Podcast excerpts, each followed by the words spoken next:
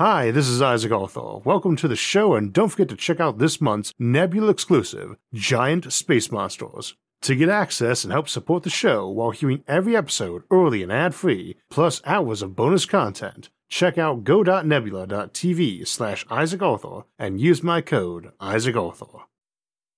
We have gazed upon the moon with wonder since the dawn of humanity and named its craters as seas but could those become true seas one day? Welcome to Science and Futurism with Isaac Arthur, and I am your aforementioned host, Isaac Arthur. Today we will be discussing if it could ever be possible, let alone practical, to terraform the moon, to give it seas and sky, and make it a beautiful blue and green gem in our sky. The simple answer is yes, it can be done, though it is a monumental task and how practical it is would depend a lot on both your available technologies and how badly we want to do it. Today, we'll be discussing several different approaches and what is involved in each. But let's begin by laying out some basic principles of terraforming, the main hurdles to doing it to the moon, and the advantages it has, and some misconceptions involved. First, there's two basic camps of terraforming, which are meant to make them more Earth-like, and that's terraforming and para-terraforming. There's no truly distinct line between the two, but para-terraforming tends to manifest in options like a dome on a planet full of pressurized and breathable air, or artificial lighting to match Earth's sunlight duration and spectrum. There's also bioforming, which is when you alter organisms to fit an alien environment. You might adjust everything's biology to be content with a 27 hour day on one planet, or more overtly, give humans and other mammals gills so they could live on a water planet. With very few exceptions, we should assume all of humanity's efforts off of Earth will use a mix of all three options, both over the course of the endeavor and in the final product. Even on Earth, we may opt to para-terraform our tundras or deserts, and exact matches for Earth should be rare in the galaxy. In nearly every case, you have the ability to use one of those options far more heavily than the others if you prefer that approach. For bioforming, you can probably cook up some form of life that can live on a radiation scorched airless vacuum with sufficient effort, even if it means a total overhaul of everything to use silicon based life in place of carbon. You can get very heavy handed with terraforming to take a planet with a 27 hour day and slow its rotation to 24 by extreme efforts. For para-terraforming, we tend to view this as the active use of technologies to replicate Earth-like living conditions. You might alter daylight by use of orbiting mirrors and shades, or gravity by centrifugal force. An extreme version of that might be creating an incredibly elaborate virtual world like in The Matrix on some barren rock and plugging everyone there into it while covering the rock in power collectors and robotic factories. In all of these cases, there's likely to be a sweet spot for each planetary setup that varies by what the colonists want and what their technologies make most economical or practical, and that is likely to change with time. For instance, there are something like a million planets in just the solar system. The eight we talk about that no longer includes Pluto are the major planets, and that's basically objects more massive than our moon. Pluto is smaller and less massive than our moon. There are a couple other moons bigger and more massive than our moon, too, but there are probably a hundred dwarf planets akin to Pluto kicking around the outer solar system, and millions of minor planets, a large portion of which are asteroids. In a future solar empire, every last one of these will be terraformed in some fashion, and Earth will stand as the crown jewel, hub of trade and knowledge. This will likely continue even as we expand out into billions of stars in this galaxy, because almost every colony among the stars will maintain some sort of lifeline with Earth. They would bring a lot of practical experience and knowledge about how to make dead rocks livable, and a lot of industrial might and manpower to the interplanetary economy. Terraforming options will be very dependent on the resources you can commit to the project. If the moon is the brightest jewel in the heavens next to Earth, itself the center of a powerful empire or confederacy of growing worlds, then the sheer amount of muscle they can throw at the moon is almost unimaginable. In the meantime, no place is closer to us and easier for us to exert efforts on. We can get stuff to the moon much easier than Mars or Venus. That includes signals, as signal lag from the moon is only a bit over a second each way. not many minutes like in our inner solar system, hours for the outer system, or years to neighboring stars. That means you can run robots on the moon controlled by people here on Earth. And while more advanced AI seems certain in the future, one's able to work fairly autonomously even if we limit it to very subhuman intelligence, the sheer advantage of a more automated industrial base makes everything about space travel and development enormously easier and gives you a larger amount of resources to throw at projects.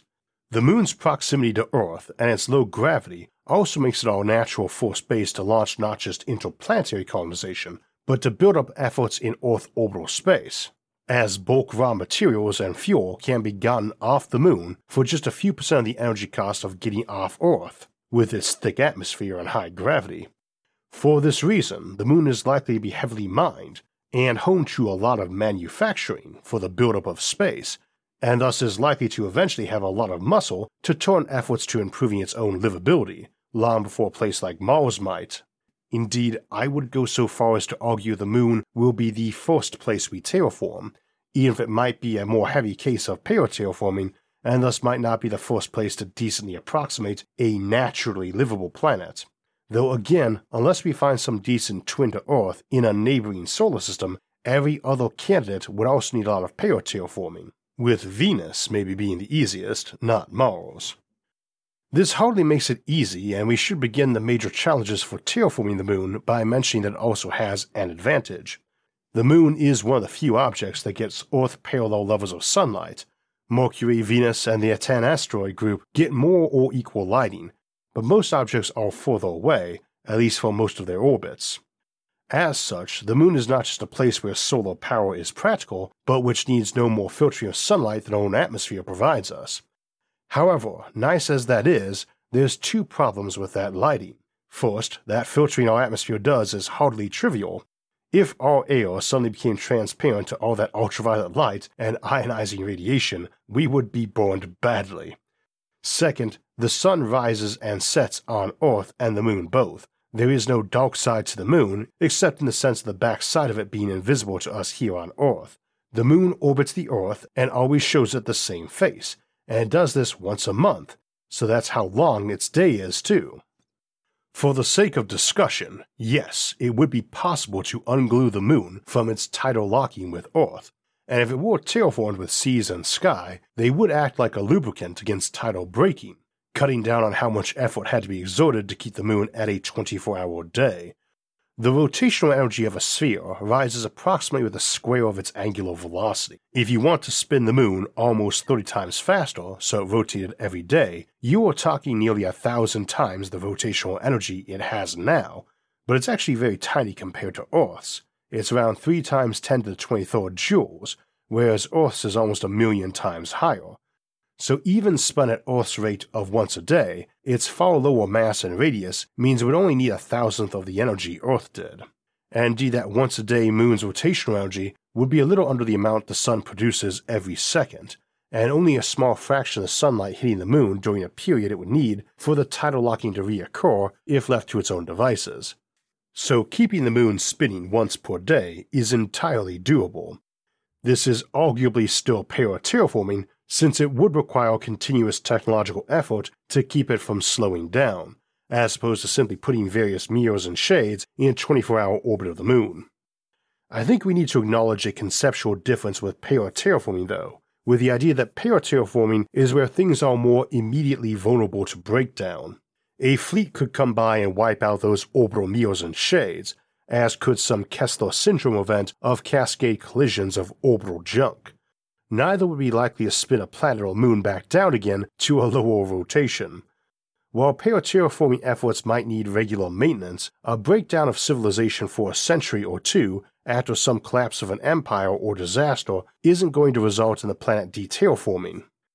This is obviously a very gray and somewhat arbitrary distinction, too, but I think a degree of vulnerability or time sensitivity is implied with paraterraforming and that its absence tends to be where we consider it more in the line of terraforming.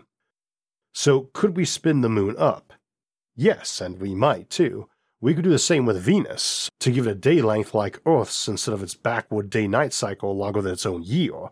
But since Venus is nearly as massive and wide as Earth, we would need to give almost three quarters Earth's rotational energy to match our day. Alternatively, Mars, at a tenth our mass and half our radius, would have only a 40th Earth's rotational energy for the same day length, and already has one only about half an hour longer, so it already has about 95% of that energy. For Mars, we might add to its rate of spin and angular momentum by dropping comets onto it to bring it valuable volatiles like water, ammonia, and methane. It would not be hard to coordinate all your incoming drops of those to add angular momentum to Mars. That's no small task, but if you plan to add those to Mars, you might as well do it that way and get the free rotational bump. Especially since dropping an object onto it to add spin means it impacts at a slightly lower velocity, since it's coming in near the equator and in the direction of existing spin, less crash damage. Doing it the other way around, to subtract spin, would produce stronger impacts. But you can also magnetically drain a planet's rotation as a power source by building a planet sized dynamo around the planet. You can add spin that way too, but must pay energy in. You also have the option of launching material off a planet or moon and using that momentum to shove your planet's rotation up or down. When we think of exporting large amounts of raw material off the moon, or Venus for that matter, we can't imagine a large mass driver or space catapult that launched so as to add or subtract spin. Two opposing launchers could ensure that spin remained the same, adding when one launched and subtracting when the other did, so you could get a body to the right spin, then keep it there. A directed energy beam from the sun could do it too, though radiant pressure alone is not your best option. A beam of ionized particles or concentrated solar wind isn't a great thing to hurl at a planet with an atmosphere you want to keep either, but would also work on an initially airless planet. You could build big towers up into space with giant reflectors on them, or deflecting magnets. It's quite easy to do without any gravity or air constraints, and you use them like a big solar windmill to spin the moon, or any other body for that matter. However, I think you would opt for timing your landings and launches so they added inertia. A big mining hub like the moon in an automated Kardashev scale civilization might be belching out entire megatons of matter every moment at interplanetary speeds, while receiving large amounts of other materials, which is a lot of inertia changing hands. In any event, the key notion there is that you are likely to try to piggyback a lot of terraforming operations onto existing projects to save effort. I would not be surprised if we saw rotational changes done while terraforming planets, and you might piggyback off the para-terraforming effort too. Our vastly cheaper alternative to spin a planet, at least in the short term, is erecting a big solar shade and mirrors to keep the normal sunlight off the planet and bounce it down a proper 24 hour pattern. This is ideal for a place like Venus, as we can then cool it down over a couple of centuries and make it livable and use Mios to bring in a 24 hour day at Earth level of intensity and warmth. You can make them wavelength selective too. This lets you add more light of a given wavelength to a planet for other stars than our own, or to remove most of the harmful ultraviolet light. Given that such shades and Mios need to only be a few micrometers thick even though they must have a combined surface area similar to the planet or moon they are on, this is not a big investment of mass. Over time, they may become a hassle to repair and replace and be viewed as not as good as the real thing, in which case, such shades might be large power collectors and you could beam the energy down to the planet as a power source for the people industries below. A shade like that would represent a huge amount of power and a constant one. There's no nighttime or weather at some planet's L1 Lagrange point, so you could use your surplus power as your civilization grew, or from outside your peak hours, to help spin that planet up. And when you get there, you just recycle your orbital shades and mirrors and enjoy a natural day. Or most of them anyway. This sort of orbital infrastructure is likely to be a common feature on any planet or moon we settle on as it has so many advantages and is relatively cheap to deploy. It's also a bit trickier on a moon than a planet since the moon's own L1 Lagrange point is with Earth, not the Sun, and the same for its L2, so you need to orbit them around the moon at a radius of 6,000 miles or 10,000 kilometers for a period of one day. You would likely use the same big thin sheets for mirrors and shades and just give them some internal power collectors and gyros so they could rotate themselves to either bounce light away from the moon or add light to it, and they'd spin to reflect light away when between the moon and sun. This amounts to building a micro Dyson swarm around the moon to keep light out, and I suspect you would instead try for an orbital ring around the moon that just had a big opaque circular shade on it moving to interpose with the sun, and a similar approach is probably a good pick for Mercury due to its decidedly strange days. You just open or close your sunshade or mirror on that ring to the amount needed to match what you want. This is a decidedly clunky approach though, and combined with a vastly lower energy requirement to achieve proper spin is why I think we might see that brute force rotation adjustment occur, which would make for some impressive tides once we got air and water in place, as Earth would cause a lot more tidal warping on the moon than the moon does to us, which is why it's tidally locked in the first place. We obviously haven't got time today to run through all of our options for terraforming in the same length, but this topic is one we have tended to skim over in our other terraforming videos, like planetary terraforming techniques, and I think it applies more to the moon. Alternatively, we devote an entire episode to getting a magnetosphere around Mars, which is much easier than folks tend to assume and doesn't involve nuking its core, and the same option can be applied to our moon. But it brings up other challenges for terraforming the moon, and that's the issue that things aren't very heavy on the moon because of its low gravity, and the combined with its lack of magnetosphere makes giving an atmosphere very hard, or rather having it keep an atmosphere once put on. If we just opened a magic wormhole to the moon and dumped an atmosphere on it, it would not instantly fly off, but the leakage would be awful. We cannot model that well enough to give useful figures, but while it might be several lifetimes before any appreciable drop occurred, it wouldn't be the same geologically long process it was on Mars of a few hundred million years. And if you spent a thousand years shipping in an atmosphere and had to replace your atmosphere every several million years, then that just means you went from having 10,000 megafreighters dropping air off every month to just one swinging by to replenish minuscule losses. Alternatively, if you need to replenish it on timelines of centuries, I think that becomes unsustainable, and we don't know what that timeline would look like for a terraformed moon. It also represents a lot of air, as you need more air over any given area on a lower gravity planet than on Earth, because the lower gravity makes the same amount of air have less weight and generate less pressure down on the surface. You get a very tall atmosphere as a result, and a thicker one in terms of there being much more air above you, which would change the visual properties of the sky, particularly near dawn and dusk. Now, the reality is this atmospheric loss issue is a hard problem to solve, there are several mechanisms for atmospheric loss, and they all happen faster when you have lower gravity, or hotter, or have no magnetosphere protecting you. The moon has lower gravity than Mars, is closer to the sun than Mars, and shines on spots for two weeks straight to further heat things, and has no magnetosphere of note. The easy paraterraforming fix is basically to dome over everything. As we recently saw in our episode The Domes of Mars, it is indeed possible to build diamond hard domes, Diamond is just carbon after all, with multiple panes that are crystal clear, filter out harmful sunlight, and help protect against micrometeors. You could make them sturdier than the steel armor on a battleship if you wanted, and in that episode we detailed a number of backup and emergency protocols to make a dome a safer place to live than under an open sky. Which is part of the problem. I'm not sure you would ever not have those domes up given the advantages they have if big and crystal clear. Indeed, so long as they are tall enough to hold in a normal atmospheric depth so that the pressure was much lower near the top, you would not only still get weather, but have very slow leakage out of a given dome, even if a huge hole was punctured into it. The moon's low gravity is still a good deal higher than what is needed to hold particles of air moving at room temperature velocities. That's generally a few hundred meters per second, and the escape velocity of the moon is around 2400 meters per second.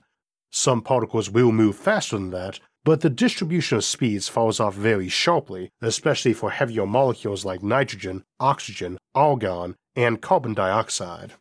What's mostly going to strip them off is high speed ions, typically a hydrogen atom or lone proton from the Sun, ramming them at roughly a million miles per hour, which is not hyperbole. A strong magnetic field bends most of those out away from a planet or moon and prevents all those collisions, and thus is even more important than gravity for holding atmospheres. Again, see that episode about making a magnetosphere for Mars for details on how, though there we recommend deploying a solar powered magnet at the Martian L1 with the Sun and have the same problem as solar shades for applying this to a moon. You would probably use the alternative approach of a large orbital ring to generate a magnetic field, which could also serve as a useful landing and launch platform. It would be a lot less visually intrusive than the solar shade and mirror approach, too. I am generally of the opinion that an artificial magnetosphere would be installed almost everywhere we settled, too, and even Earth might deploy one just to further cut down on the ionized particles coming in, which represent dangerous radiation to those on space stations or ships. This is a para-terraforming option, and one where if it breaks down you aren't in immediate danger, so not a jugular vein option, and neither are very tall and strong domes on the moon, which if nice and clear don't represent any sort of visually unpleasant effect. I suspect that even with a magnetosphere and an economy able to import air to replace that loss by slower leakage, you might still have those domes up. I think it would come down to the net leakage rate, and if the cost of replacing that was higher than maintaining domes. You would likely keep that artificial magnetosphere anyway. This would minimize energetic particles hitting your domes, which would cut down on their own wear and tear, and cut down on losses from cracked or leaking domes you would probably have a very thin atmosphere above the domes anyway, just from leakage.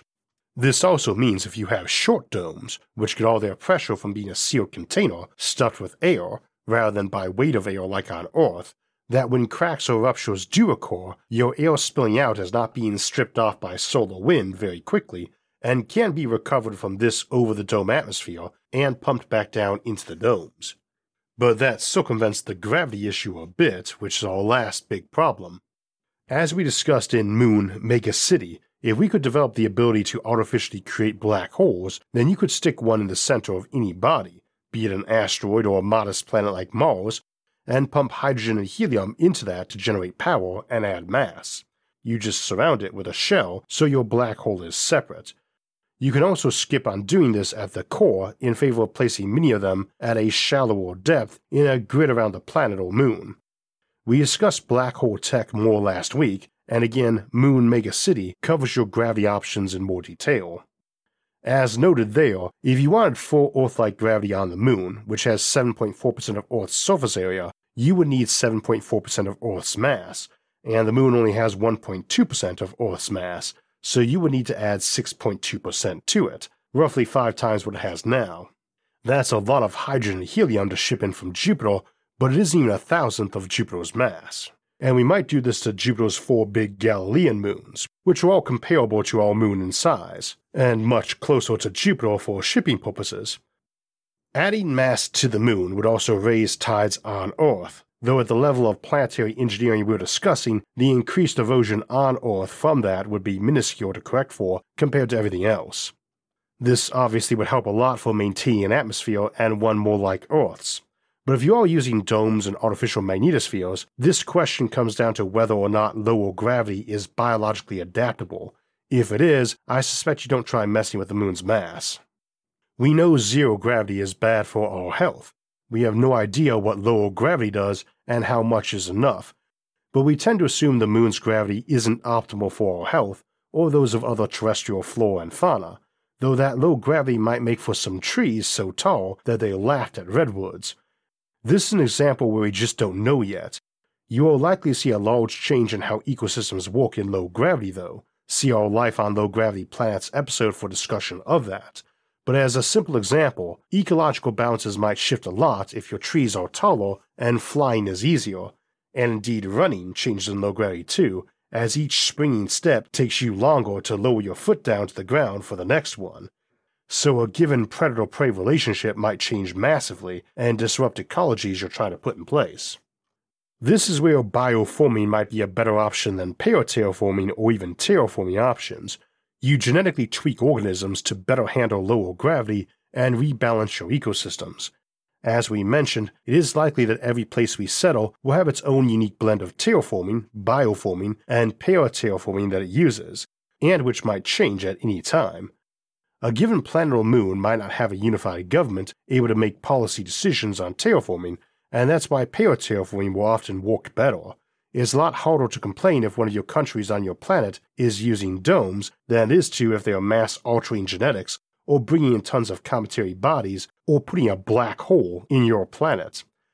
And my assumption is that by the time most larger bodies like the Moon, Mars, or Venus have enough people to justify a planet wide terraforming operation rather than habitation domes and their parallels, that they will also have developed multiple governments, be they sovereign or simply large subdivisions with different opinions than their neighbors on where their planet or moon should go.